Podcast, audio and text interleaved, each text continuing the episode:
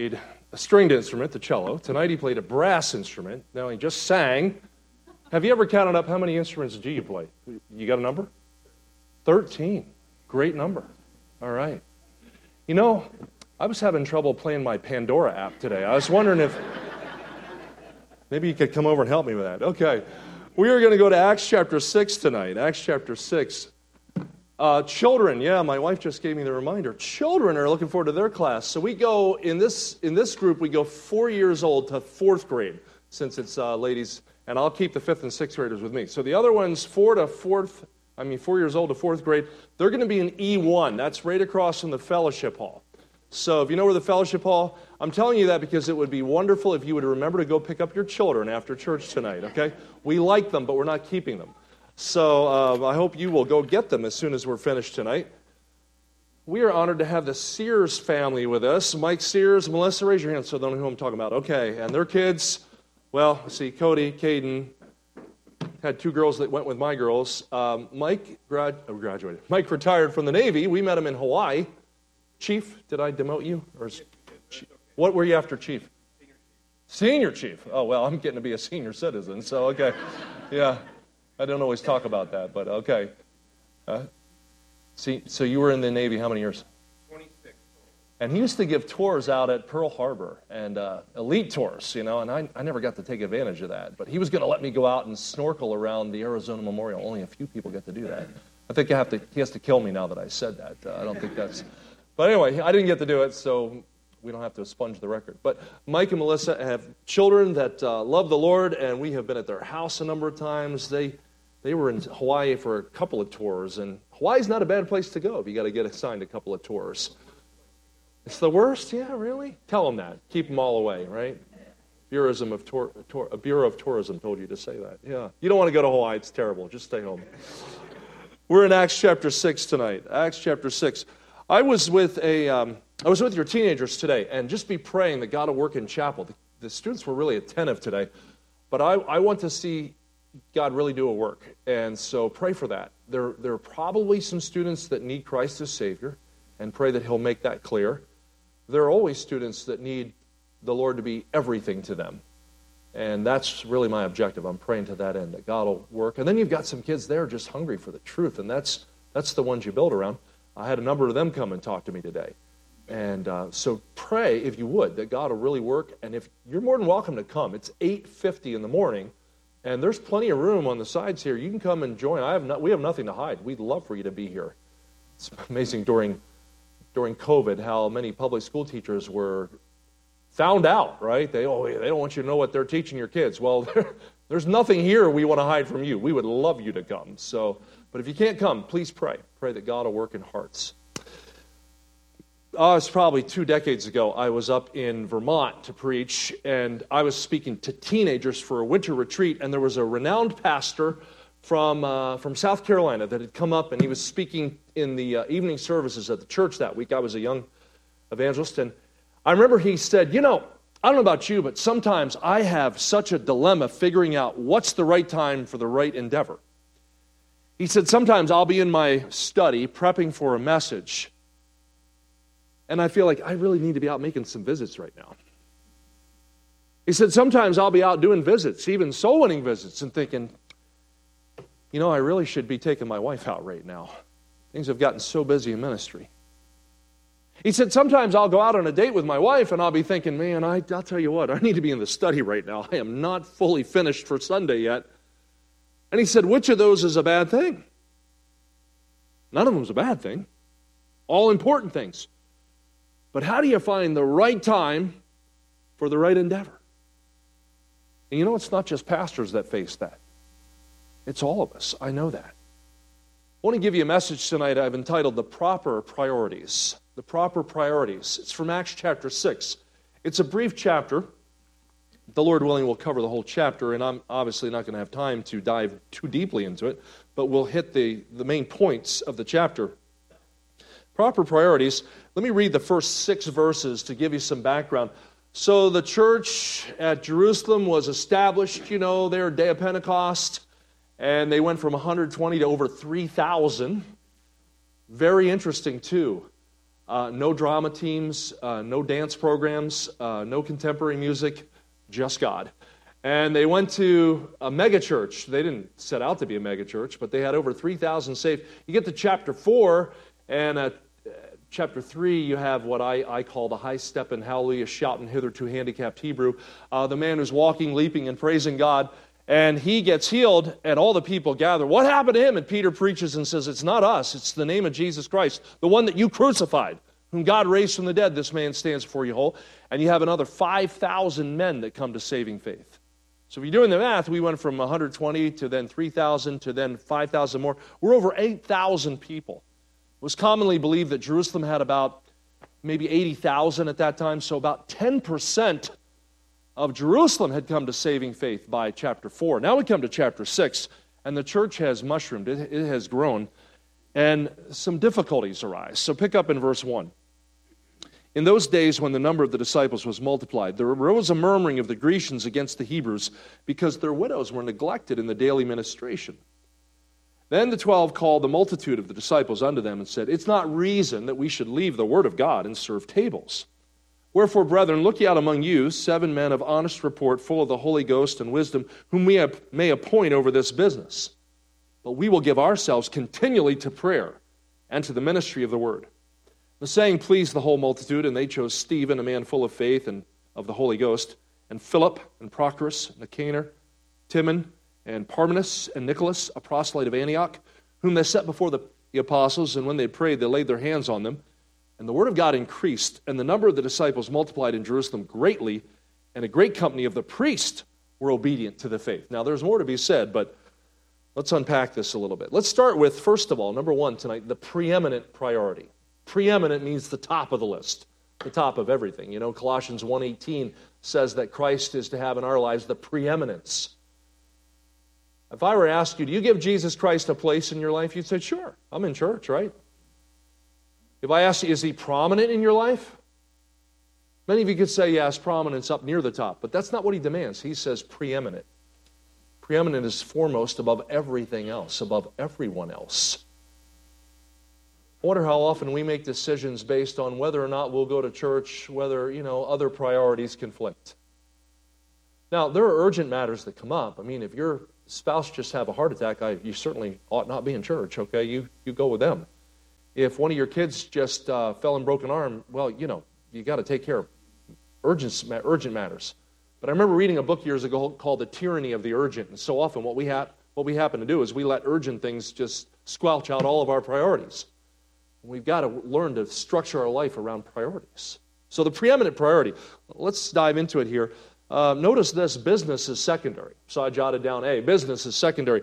Verse 1 In those days, when the number of the disciples was multiplied, and by, by the way, multiplied, when you think about the statistics I just gave you 120, 3,000, then 8,000, I mean, you talk about multiplying there arose a murmuring of the Grecians against the Hebrews because their widows were neglected in the daily ministration. Let me give you a little background. You remember the gospel went first to the Jew. Remember, first to the Jew and then to the Greek? At this point, um, the gospel had not gone publicly to the Gentiles. That would come in chapter 10. But at this point, there are some Gentile believers. They're called Hellenists. The Hellenist, Hellenism, okay, they had been Greeks who then became Jewish by religion, and then they got saved. So they were Hellenistic Jews, Gentile Jewish people, who then came to saving faith. Well, what had happened was because the church has grown in size, there's murmuring, this undertone of criticism, of grumbling comes up because, well, the Grecian women are being neglected while the Jewish women are being given favoritism. Racism. You've, you've never heard conflicts of racism anywhere, have you? Man, in our world, they're just working overtime to uh, exacerbate the problem. By the way, you, you know why people are coming through our southern border literally in droves? This is the freest place in the world. America, don't let people tell you otherwise. America is an exceptional country, and we ought to thank God for it, and we ought to stand up for it. And I will tell you something. Uh, yeah, is there racism in America? Yes, there is. But you know why people are coming here? Because America has been doing everything in its power collectively to divest itself of racism. But that being said, there's always going to be racism. There's going to be animosity between people. Shouldn't be.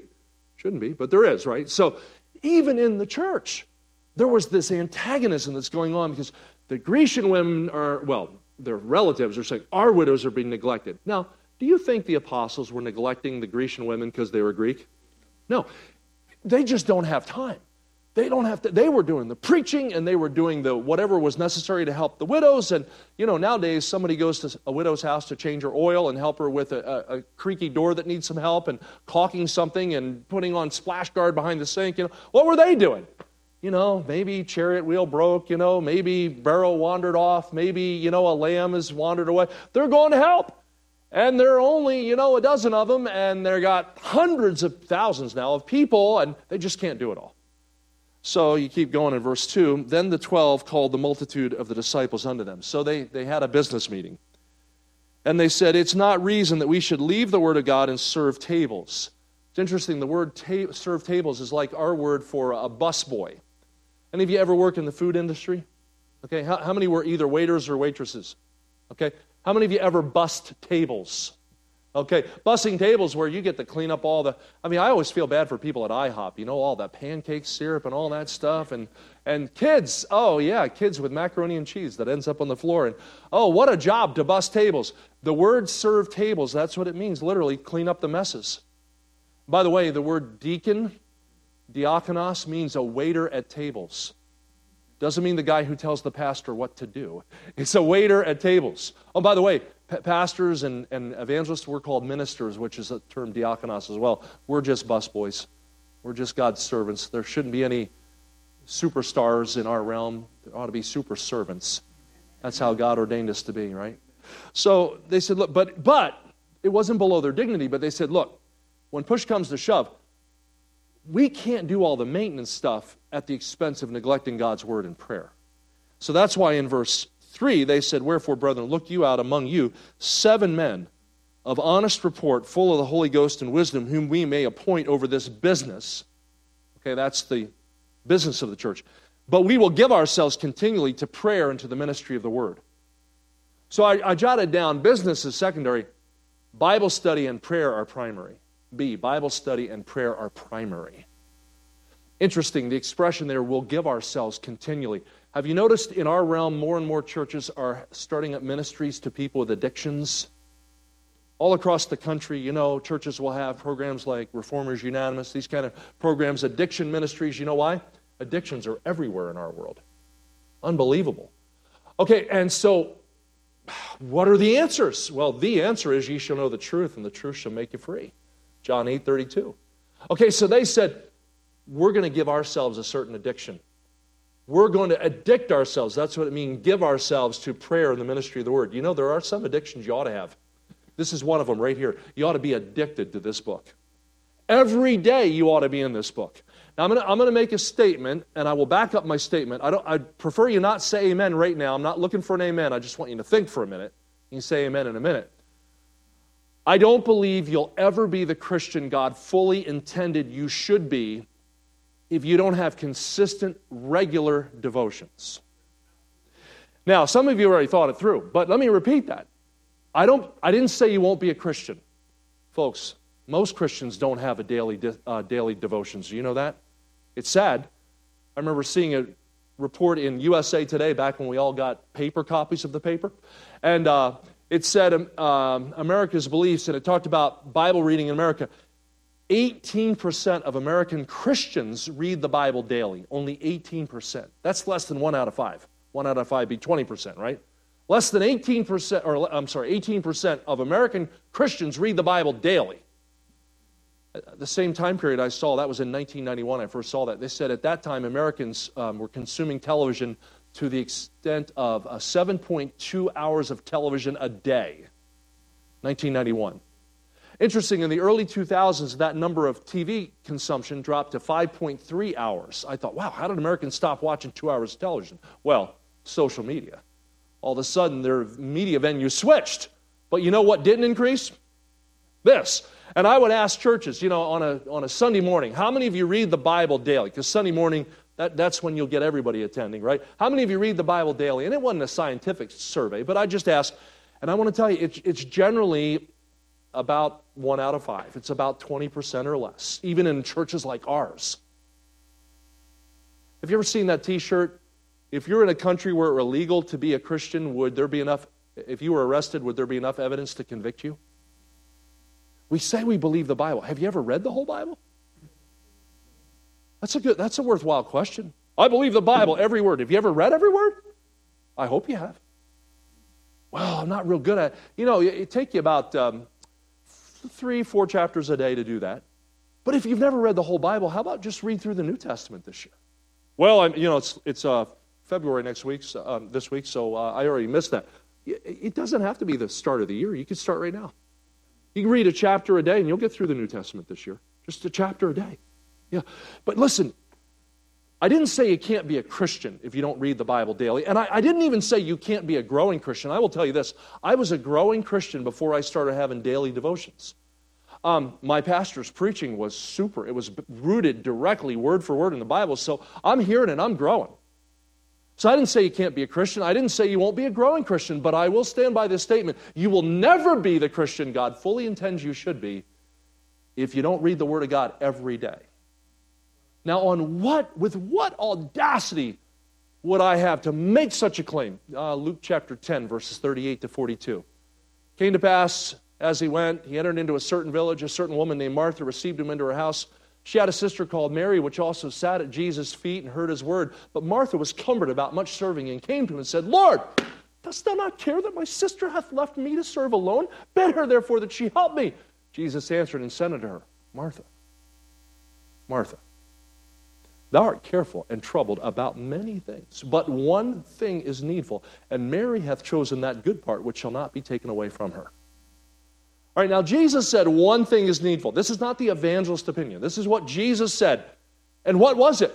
Martha is busy, man. She's doing her thing. She's exercising her spiritual gift. She's a server. Romans 12, you know, that's her thing. And that's a good thing. In fact, it wasn't like she was just serving herself, she's serving the Lord. What's wrong with that? Nothing's wrong with that.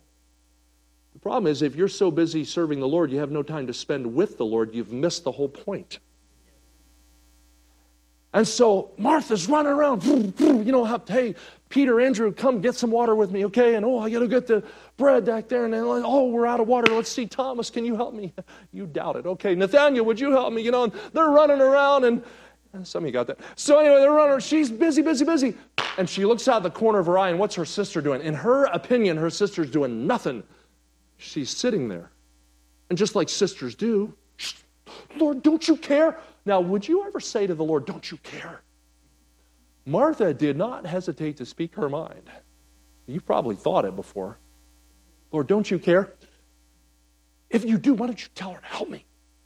And he said, Martha, Martha, you're careful. Okay, what's the Bible say about being careful? Be careful for how much? Nothing. Don't be stressed, worried, anxious. Be careful for nothing. Okay, Martha, you're careful and troubled about many things, but one thing's needful. Okay, so in the context, what was the one needful thing? Well, you go back to verse 39. It says, Mary sat at Jesus' feet and heard his word. That was the one needful thing. It's not my opinion. I'm telling you what the Lord said. So I love this out of Oswald Chambers, My Utmost for His Highest. It's either, I can't remember, it's either August 4th or 5th. But Oswald Chambers said this The main thing about Christianity is not the work we do, but the relationship we maintain and the atmosphere produced by that relationship. That is all God asks us to look after, and it's the one thing being continually assailed. Was Oswald Chambers saying, oh, just live in your ivory tower and just read the Bible? No, he went to be a missionary to the Muslims. He wasn't saying, don't do something, but he says the main thing is your time with God. Now, please understand, the pastor and I have a lot more time to spend in the Word of God than many of you do because you're working a different type of job than we are. We get paid to do what we're doing. Some people say, well, preachers are paid to be good. And then I heard another preacher say, what's that mean? Everybody else is good for nothing? Now, we ought to be in the Word all the time. I, I, I, if I don't have quality devotion time, I can tell it in my preaching, and I, I, make sure I write things down. I keep a devotional journal because m- most of my preaching flows out of meditating in God's Word. You need time every day with God. Now, you might not have hours, but can you make 15 minutes to read your Bible? Will you? How about prayer? we'll give ourselves continually to the Word of God and prayer. Let me tell you about prayer. Paul said this to Timothy. You might jot down this reference 1 Timothy 2 1 through 4. I will, therefore, that first of all, supplications, prayers, intercessions, and giving of thanks be made for all men, for kings, and for all that are in authority, that we may lead a quiet and peaceable life in all godliness and honesty, for this is good and acceptable in the sight of God our Savior, who will have all men to be saved and come into the knowledge of the truth. Okay, he says, I want you to pray for all men. And he names the groups. He says, pray for sovereigns, kings, all that are in authority. Pray for sinners. And he says, why? He wants all men to be saved. How many of you know that one of the reasons you got saved, somebody was praying for you? Anybody know that to be true? I know that was true in my life. Okay, let me turn that around. Who might be in heaven because you prayed for them? Paul says, Timothy, listen, priority number one, you've got to make time to communicate with God. Timothy was already in the habit of spending time with God in, in the Word. But sometimes prayer to us feels passive. Listen, we had a good little group came tonight, and I want to remind you that tomorrow night and the next night, 6.30, right in the fellowship hall, if you can come, we'd love to have you there. This is not to put the guilt trip on you. I understand some of you deal with commute issues and all that. I get it. I'm not discouraged if we have a handful of people. But I want to tell you, that time is so important. And if you can't pray with us, would you pray with us while you're driving, while you're commuting? You know, would you keep in mind, Please, God, work in hearts, work in the children's class, work in the school this week, work in my heart, do a work of revival, do a work of saving. Prayer is dependence upon God. One of my favorite quotes outside of Scripture on the topic of prayer was written by a man named Owen Carr. He said this A day without prayer is a boast against God. Chew on that for a minute. A day without prayer is a boast against God. What would be a boast against God? Oh, thanks, Lord, but I got this today. What, who of us would ever say that? We would never say that to God. But is that not, in effect, what we say when we don't pray? Prayerlessness says, I got it, Lord, thank you, but I'll take it from here. We would never say that, but that is what our prayerlessness communicates to God. I love this. The um, Puritan Samuel Chadwick said this The one concern of the devil is to keep Christians from praying. He fears nothing from prayerless religion. He laughs at our toil, mocks at our wisdom, but trembles when we pray. Boy, that's so true. How about this one? A.C. Dixon, when we rely on organization, we get what organization can do. When we rely on education, we get what education can do. When we rely upon eloquence, we get what eloquence can do, and so on. I'm not disposed to undervalue any of these things in their proper place, but when we rely upon prayer, we get what God can do. Well said. You have not because you what? Ask not. Why do you think he says that? If, if we could just get stuff by wishing for it, where, where would God get the credit? We have to engage in praying because when the answer comes, we know it wasn't me. It had to be God. Here's another one. It was um, E.M. Bounds who said this. In fact, I'm sorry, I put it aside in my notes over here. Let it be said that no two things are more essential to a spirit filled life than Bible reading and secret prayer. To neglect these all important duties means leanness of soul, loss of joy, absence of peace, dryness of spirit, and decay in all that pertains to spiritual life. Neglecting these things, prayer and the word, paves the way for apostasy and gives the evil one, i.e., the devil, gives the evil one an advantage such as he is not likely to ignore. That is so true. I remember once hearing uh, Brother Johnny Pope preach um, a, a, series on prayer. He, Brother Pope started praying an hour a day when he was in college. And he said, You know, I, I would run into some of my classmates from the uh, Bible college I went to that, that they're, not, they're not in the ministry anymore. He said, in fact, then I'd, I'd find out that they're not even married anymore. They went through, you know, terrible things, some adultery or embezzlement or whatever, and it ruined their ministry and their marriages. And he said, These were friends that I could speak to, frankly. And he said, I'd ask them, Well, how did it come to this? And, you know, it was always, Well, I, you know, I don't know. And then he'd say this Were you maintaining a meaningful quiet time? Were you, can, were you maintaining a prayer life? And they'd always say, Brother Johnny, what do you think?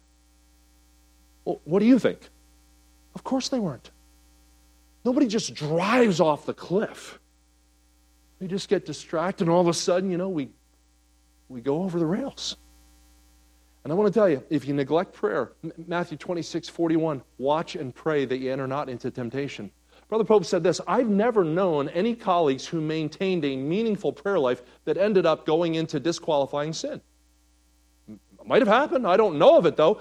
He said, Isn't that interesting? He said, I'm not saying that prayer is what makes you godly, but he said, It's God that makes you godly. And prayerlessness is your expression of dependence upon God.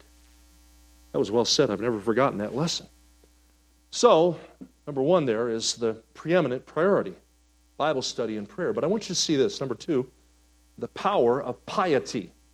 Piety, P I E T Y. We don't hear that word a lot nowadays. Piety, it's verses 5 to 8. Piety was a word, um, the Puritans would use it a lot. You know, and I am, I am not Calvinistic in my theology. I will tell you what, a lot of the Puritan fathers had a real sense of the holiness of God, the loftiness of God. And uh, piety was a word for personal holiness, personal godliness. Seems like we've got churches today trying to reach the world by being as much like the world as possible. You know, that doesn't even make sense naturally, does it? In the law of magnetism, how, you ever take magnets and you try to put the plus pole to the plus and the negative to the negative, and what happens? Push apart. How do you get magnets to attract? Flip them around. Positive and negative charges attract each other, right? Uh, how about marriages? Have you ever noticed that most people that get married marry opposites? Opposites attract? Wow. Because if the other were just like me, then I wouldn't need the other, right? It's amazing how God puts complementary people together in marriages. In, in the world, we're not going to attract them by being like them. By the way, we're not going to attract them by being dour and having an ugly disposition either. You know, when the Bible says that little children came to Jesus, uh, and they, they flooded to the Lord. I don't see him going, well, there, there, nice, good little child, run along. He wasn't dour. The joy of the Lord is your strength. Separated doesn't mean, you know, souring in pickle juice. So we're talking about the power of piety. Verses 5 to 8, the apostles realize, okay, we, we need help. So what do they do? Verse 5. They suggested, hey, get us some men to help. We'll focus on prayer and the word. Verse 5, the saying pleased the whole multitude. Hey, when was the last time you were in a church meet, business meeting where every single person was really happy about it? I heard of a guy one time, he, would, he was so contrary, he'd vote against everything. And he'd always stand up, he was the squeaky wheel. This is a true story.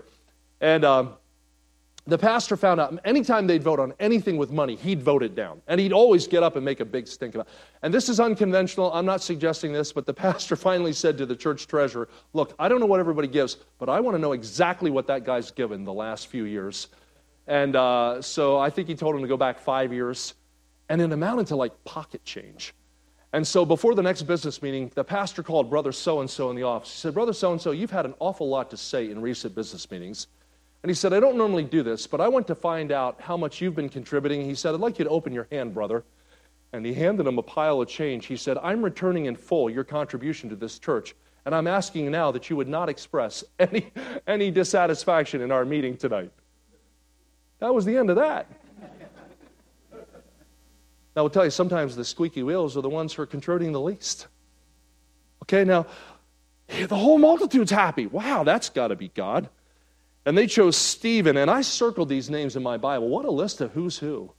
Stephen, what do you, what do you know from the New Testament about Stephen? First martyr. He's going to die in the next chapter. He's a deacon. Stephen, a man described as full of faith and of the Holy Ghost. Interesting, too, by the way. How do you get full of faith? Faith cometh by hearing, and hearing by Word of God. So you think he had a daily quiet time? Yeah, full of faith. How do you get the Holy Ghost? Well, the minute you're saved, you get the Holy Ghost. Yeah, well, that's true but he was full of the Holy Ghost. You, you remember in the parable of um, the friend at midnight, you know, when he comes and he says, Lend me three loaves. And then he goes, the Lord goes on to say, you know, which of you has a son? If he asks bread, will he give him a, a scorpion or serpent? You know, if he asks uh, egg, will he give him a serpent, etc.? He says, if you then, being evil, know how to give good gifts to your children, how much more shall your heavenly Father give the Holy Spirit to them that ask him? And I was reading, it was John Van Gelderen's book on um, the Holy Spirit. And he was talking about when you see the article there, it's not, uh, I'm sorry, it's without the article there in Greek, and it's the idea of the power of the Holy Spirit. You already have the person of the Holy Spirit when you're saved, but it's his enabling power. How, how do you get that? Well, you have not because you asked not. So you think Stephen was a man of prayer? Think maybe you should be a person of prayer? There's Stephen. There's Philip. Hey, that, that's a deacon who doesn't stay a deacon too long. Guess what he ends up doing? He's an evangelist. I like that. In fact, um, he had daughters. I have that too. Uh, Philip and Prochorus and Nicanor, Timon, Timon, Parmenas, Nicholas. Oh, notice that guy's a proselyte of Antioch, so he, he was a Gentile. Whom they set before the apostles, and when they prayed, they laid their hands on them. The word of God increased. The number of the disciples multiplied in Jerusalem greatly. A great company of the priests were obedient to the faith, and Stephen, full of faith and power, did great wonders and miracles among the people. Apparently, Stephen was quite the standout at that time of that group. So, notice the power of piety. It is interesting to me that in the requirements for pastor and deacons in both 1 Timothy 3 and Titus chapter 1, the very first thing mentioned about both a pastor and a deacon is they have to be blameless. Now, blameless doesn't mean sinless. I remember when I was in college and I was in the ministerial class, the preacher boys we called it, and Brother Shetler was our pastor, Brother Jim Shetler, and he was illustrating blameless. He said, Now, obviously, guys, it doesn't mean sinless. None of us would get this job, okay? But, but let, me, let me illustrate. And he called a guy from the floor, and he had these. Uh, remember those little mitts that were like Velcro that you would throw a fuzzy tennis ball and they would stick, and then you peel them off, right? So he had a guy up on the other side. He said, Come, come, come play catch with me here. And so he's throwing and throwing back and forth. And he said, Okay, so that's how this normally works. Then he pulled out a Teflon pan. He said, All right, go, go throw it. Doink, doink, doink, doink. He said, Oh, you didn't get the stick. He rolled it back to him. Try it again. Doink, doink, doink, doink. He said, Now look, Teflon doesn't stick. He said, Now look, you guys, none of you, none of us are ever going to be without sin. Doesn't mean that. But, but, it means if somebody hurls an accusation against you, it doesn't stick. It cannot be true of you that you're the hothead. It cannot be true of you that you do things that are off color, immoral. That cannot be true of you. You've got to have a character that's blameless. You know, that's not just pastors, it's deacons. And I will say this I believe that every man in the church ought to strive to be qualified to be a deacon. Now, is every man qualified to be a deacon? No, but he ought to be striving to be qualified to be a deacon because the model of the deacons is this is what, this is what basic Christianity looks like. Interesting. The power of piety. I, I point out the power from verse 7. The word of God increased. What does that mean? Volume wise. Remember, not every book of the Bible had been written yet. In fact, we're just in the beginnings of the New Testament, right? So the Gospels haven't been written down, and, and the epistles have not been written down. None of that's been written yet. But, but guess what's happening? Who did a lot of that writing? The apostles. Well, they were so busy in church stamping out fires and other things before, they didn't have time to give themselves to the Word. But now all of a sudden, guess what? The Word of God gets to increase. Aren't you glad Peter had time to write 1st and 2nd Peter? Aren't you glad John had time to write the Gospel of John, 1st, 2nd, 3rd John, the Revelation? Aren't you glad Paul had time to write his epistles? How about James, the Lord's half brother, having time to write the book of James? You know what? If deacons hadn't come along to assist, the apostles wouldn't have had time to write. The word of God increased. Notice this. Not only that, the number of the disciples multiplied in Jerusalem greatly. What's that mean? People are getting saved. You remember reading in the book of Acts that the Lord added to the church daily. Such as should be saved. Can you imagine being in a church where people are getting saved every day? That's what's happening there. And not only that, it says a great company of the priests were obedient to the faith. Who were the priests? Yeah, yeah, they're the they're the Jewish religious leaders. In fact, they're the crowd that weeks before had been saying, Crucify him, crucify him. Many of them are now getting saved. The power of piety. Number three, though, I want you to see this a pleasing personality. A pleasing personality. Look at verses 9 and 10. Then there arose certain of the synagogue, which is called the synagogue of the Libertines and Cyrenians and Alexandrians, them of Cilicia and Asia, disputing with Stephen, they were not able to resist the wisdom and the spirit by which he spake. Okay, so notice they, they don't argue with the apostles. They decided to pick a fight with Stephen, one of the deacons. And they can't even they can't even resist his wisdom. He's good at giving an answer of the reason of the hope that lieth within him. But not only giving an answer, notice Peter said you should be able to give such an answer with meekness. And notice this they weren't able to resist the spirit by which he spake. Let me give you a few um, principles from Scripture that we need to contend for the faith without being contentious in spirit. Contend for the faith without being contentious in spirit. How about this? Proverbs 13:10. Only by pride cometh contention. You know, if your marriage is marked by contention, I'll tell you something true about your marriage. There's pride. Yeah, I'm glad you told her. She needed to hear that night tonight, brother. and you illustrate my point, don't you? And when my marriage has contention, and it does, there are times, it's pride. And a lot of times it is I, and I've had to go back to Angela and say, honey, I'm sorry, I was wrong. Will you please forgive?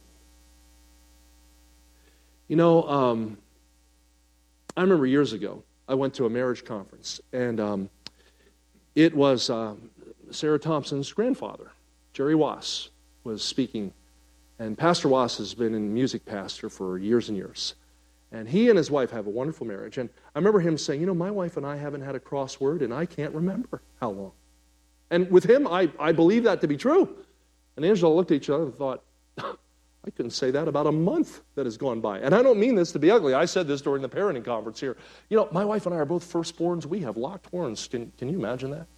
I'm a preacher, and she's a preacher's daughter. Oh, we can get into some good ones sometimes. Not good meaning good either.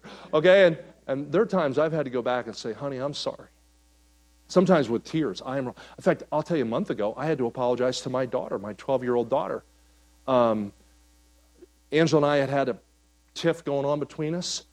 And I remember I say, I was on the couch, tears coming down my face. I said, Lene, I'm sorry. You heard mom and dad arguing, and that was not right. Uh, it was wrong. And honey, will you please forgive me? Now, I'm not telling you that to be syrupy, and I'm not telling you that because I'm trying to be impressive. I'm telling you that because the one preaching to you needs the same truth being given to you. When was the last time you went to somebody and said, I'm sorry, I was wrong. Will you please forgive me? Only by pride cometh contention. How about this one? Proverbs 15, verse 1 A soft answer turneth away wrath. You know, sometimes when the volume just gets turned up, have you ever just tried the opposite? You lower your voice, you speak in a whisper, it just de escalates everything. Soft answer turneth away wrath. How about this one? Proverbs 16, 21. The sweetness of the lips increaseth learning. You know, if people like you, they'll learn better from you. I had an English teacher in, in high school, Mrs. Cook. She might as well have been a college teacher. First day, ninth grade, she comes in, plops this stapled set of papers on our desk. We said, Mrs. Cook, what is this? She said, This is a syllabus for the year. I, syllabus? I mean, who heard of a syllabus in high school? You know, I would find those in college, but Syllabus is a brief statement of the main point or objective of a course of study. We had a syllabus in my English class in high school. She puts it down. She says, Now the end of the year will come, and, she, and she's smiling. She was just sweetest lady. She was the best English teacher. She'd say, Some of you will come to me at the end of the year, and you'll say, Mrs. Cook, why did you give me a C? She said, Honey, I didn't give you a C. You read this paper, you'll know exactly what you need to do to get a C or a B, or if you want an A, but when it's all said and done, you won't come to me and tell me that I gave it to you. You'll know why you earned it. And she's smiling the whole time she's saying it. I'll tell you what, I, I became um, proficient in English because of my English teacher in high school. She said, Rich, you're going to be a preacher. Listen, nobody will ever be turned off by proper grammar, but you will lose a lot of people if you use improper grammar. Make sure you master the language you're going to communicate in. That's well said. Well, listen, pride, though, if you come across highfalutin, that's a turnoff too, isn't it? How about this one? James 1 19 and 20. Wherefore, my bro- beloved brethren, let every man be swift to hear, slow to speak, slow to wrath, for the wrath of man worketh not the righteousness of God. That's James 1 19 and 20. And then there's this one, Ephesians 4 15, speaking the truth in love. I'll give you another transparent story tonight. I think it'll help the purpose. I was a uh, college representative in training for PCC. And back then, the man who was in charge of promotions at Pensacola Christian was a fellow named Reggie Sellers, a dear friend. And Mr. Sellers, now retired, lives in Pennsylvania, but I have thanked him often for the investment he made in my life. And one of the chief investments was I remember I'm a junior in college. I'm being trained to tour with travel groups that summer to preach And back then, they would bring us to an empty room. It probably had, I don't know, about 150 chairs. They're all empty. And I'm preaching to empty chairs, trying to imagine people being there, and I've got to practice the message. And they would check us on things like uh, doctrine and delivery and demeanor. That's my outline. Okay, so they want to make sure it's good and that we're representing them rightly. And all of a sudden, I had been through this one message at least nine times, so I'm probably on my 10th time going through it. And I thought, if he stops me today, I think I'm going to scream, Will this ever be good enough, you know? And I'm rolling along in this message, and he says, Okay, let's just stop right there. And I'm about to just think, Ugh.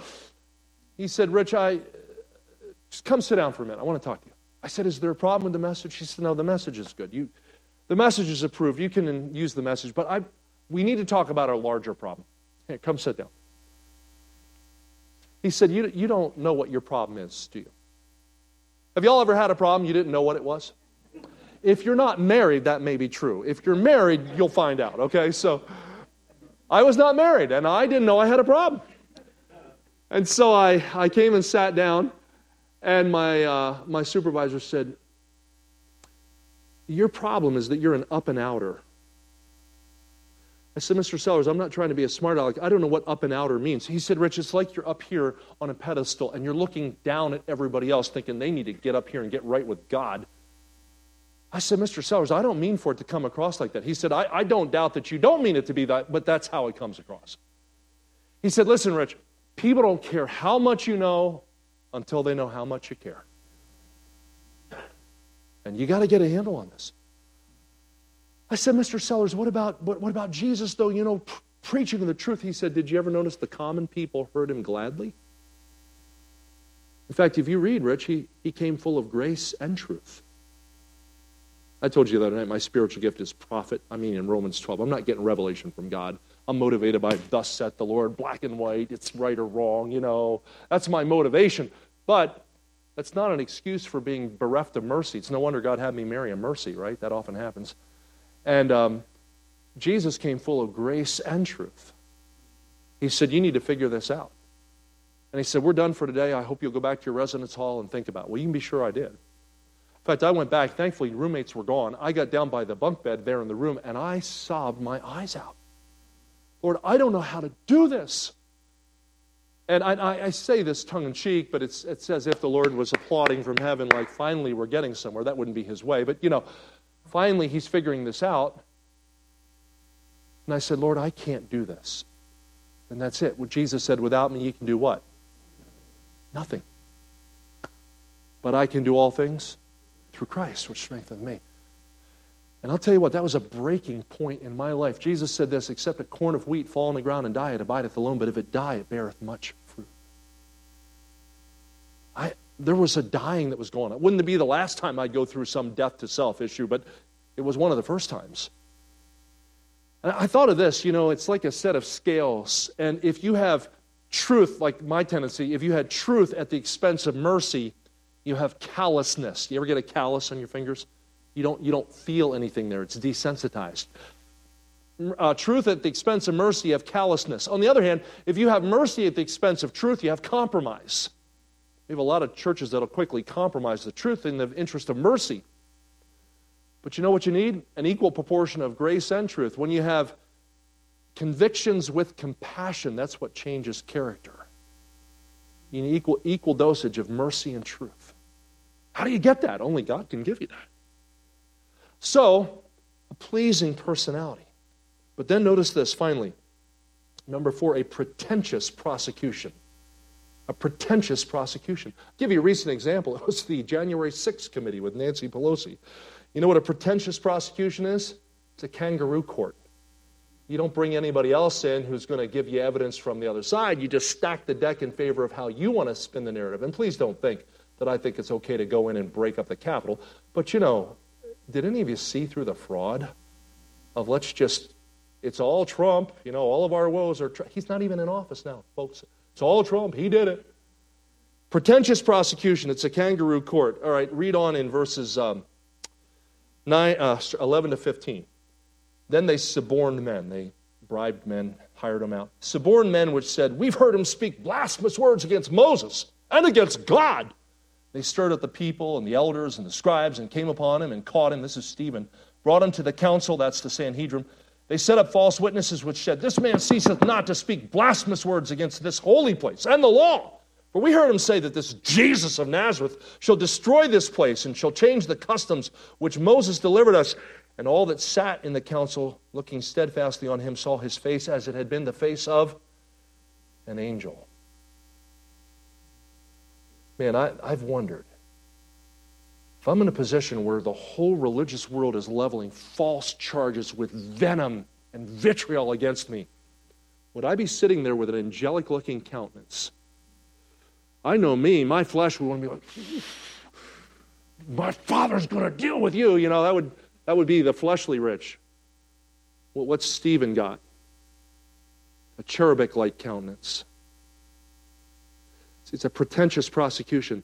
Their accusations against him couldn't stick. There's nothing to him. They take him out in the next chapter, and even as they're stoning him to death, he looks up to heaven and says, Lord, lay not this sin to their charge. What? That's godliness. That's not carnality. How did he get there? Well, I want to finish with this tonight. I, I once heard an illustration. It's one of the best illustrations I've, I've heard. It was from a secular source. It was at the time the, the CEO of the Nike Athletic Corporation. He was speaking at a conference on time management. And he said, You know, sometimes we, we think that there's just no way to uh, make everything fit into a day. He said, I want you to imagine that your day is like uh, this empty glass here. He said, And how do we, how do we typically fill our day? He said, Well, we'll, we'll schedule meetings. You know, we'll have maybe a staff meeting with all the higher ups coming out of town and Let's say that goes from like 8:30 in the morning till 12 noon. Maybe we go on a luncheon then with some executives, and that goes from 12:30 to 2. And you know, later on, maybe we have a inner office meeting, and that, that takes up the rest of the day till about 4:30. He said, now the question is here, is the day full? Well, no. So then he took out some rocks and he began to fill these little rocks in. He said, What do these little rocks represent? Well, maybe these are quick phone calls that need to be made. Maybe it's just a brief conversation with somebody in management. You know, maybe it's your meeting with your marketing crew. And so he starts filling them in. He said, Now, is the day full? Well, you can still see some crevices in there. So then he, then he took some sand and he began to pour it in here and he said, okay, so let's say this sand represents, you know, maybe paper clipping some things together, uh, dictating a quick letter for your secretary, uh, maybe making a call home, you know, picking up your dry cleaning on the way to the house. He says, okay, so is the day full? A lot of people like, mm. well, then he pulled out some water. I'm not going to do it because I don't want to make a mess of the pastor's pulpit here. But if you took this water, you'd still fill in a few spots, right? Now he held it up. He said, Okay, so what's the point to the object lesson? Someone raised the hand and said, You can always fit more into your day than you thought. He said, Well, that would be the obvious, and that's what you would think. He said, But that's not the point here. He said, The point here is if you don't put the big rocks in first, you'll never fit them in later on. You got to schedule your day around the priorities. Now, that's a good point for people in business, but let me tell you, that is a great point for people in a walk with God. Because although the bulk of your time as a layperson may not be your Bible study and prayer, if you don't put the big rocks in first, you're not going to fit them in later on. The preeminent priority will give ourselves to prayer and the ministry of the Word. I wonder are people seeing in your life the fruit of the proper priorities? Let's bow our heads together. You listened really well. Thank you. Father, I'm grateful for the way music prepared hearts tonight. I'm grateful for the songs that we've sung by way of hymn. Grateful for the attentiveness that people gave to your word. Thank you for the Bible, its perfection. Thank you even for illustrations that help turn on the lights. Especially, dear Holy Spirit, thank you that you are our teacher. Without you, there will be no lasting fruit. Would you please arrest our attention and change our lives? Our heads are bowed. I want to ask you this. Did God do a little searching in your heart tonight? How many would say, I was convicted of the need to make the Bible a key priority in my walk with God? I don't have a regular time with God, I, I need to make it a regular habit of spending time in the Word. Would you lift your hand tonight? I need that. Yeah. Amen. A lot of hands. Let me suggest to you start with something manageable. Could, could you start with a chapter a day? How about you read through the New Testament this year? Why don't you start Matthew 1 tomorrow? Hey, don't get bogged down the first part's genealogy. You know, don't, don't all scripture is profitable, all scripture is not equally interesting. Okay? That's not to be disparaging of scripture. Um, you know, mechanical manuals are not as interesting as uh, novels, you know, and the encyclopedia is not as interesting as some, you know, vivid life history. But there's a place for it all. So you'll, you'll skim through the genealogy, but then you're going to get into now the birth of Jesus Christ was on this wise. Could, could you read a chapter a day? Sure, you could.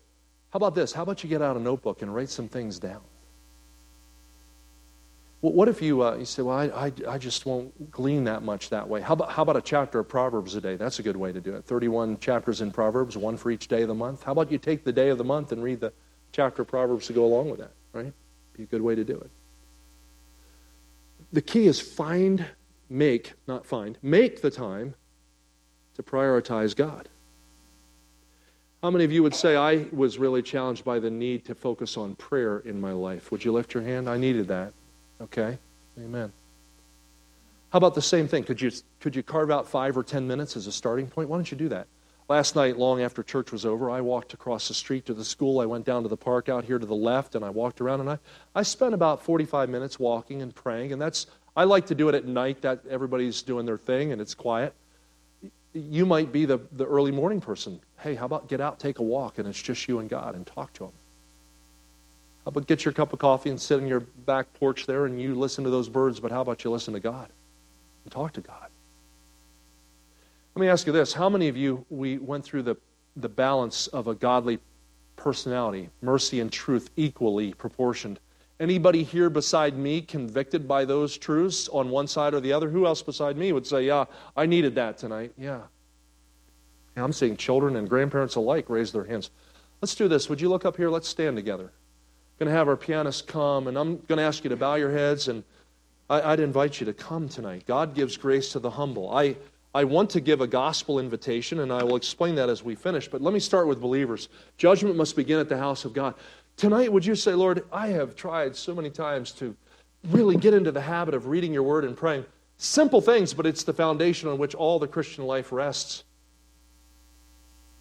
You think if you ask God, Lord, teach us to pray, He might answer that. He did with the apostles. You think if you say, Lord, help me to get consistent in my quiet time, you think He might help you with that? Now remember, a just man falls seven times, but he does what? Rise up again. Yeah. Okay, so let's bow our heads and have our pianist play. Would you come tonight? There's something specific that God drew to your attention. The front row is open, the platform here. I'll be quiet for a moment. I'd urge you to come as God's prompting your heart.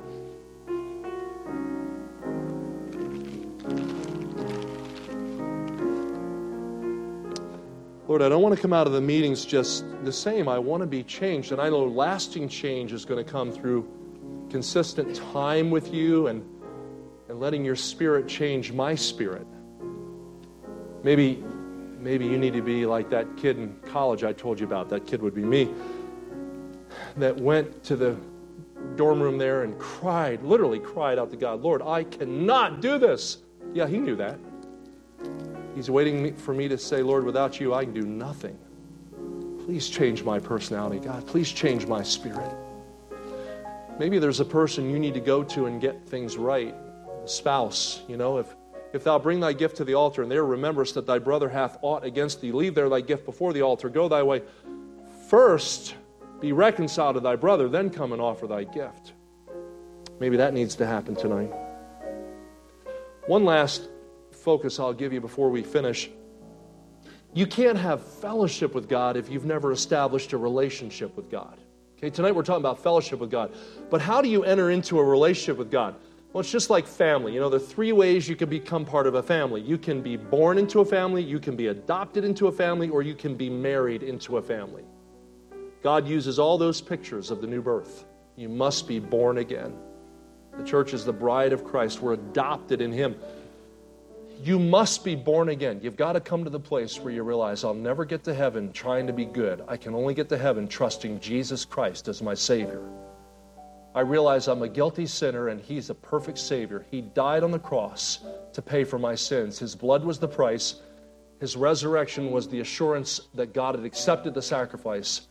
By trusting Him, I will be saved. Is there anybody here tonight you'd have to say, honestly, I really don't know if I would go to heaven or not? It concerns me. I want to have a relationship with God. I'd like to know that I'm saved. I want to know how I can be forgiven. Would you lift your hand? Is there anybody like that? Pray for me. I don't know that, but I want to. I want to. Anybody at all? All right. May look up my way. Thank you for playing.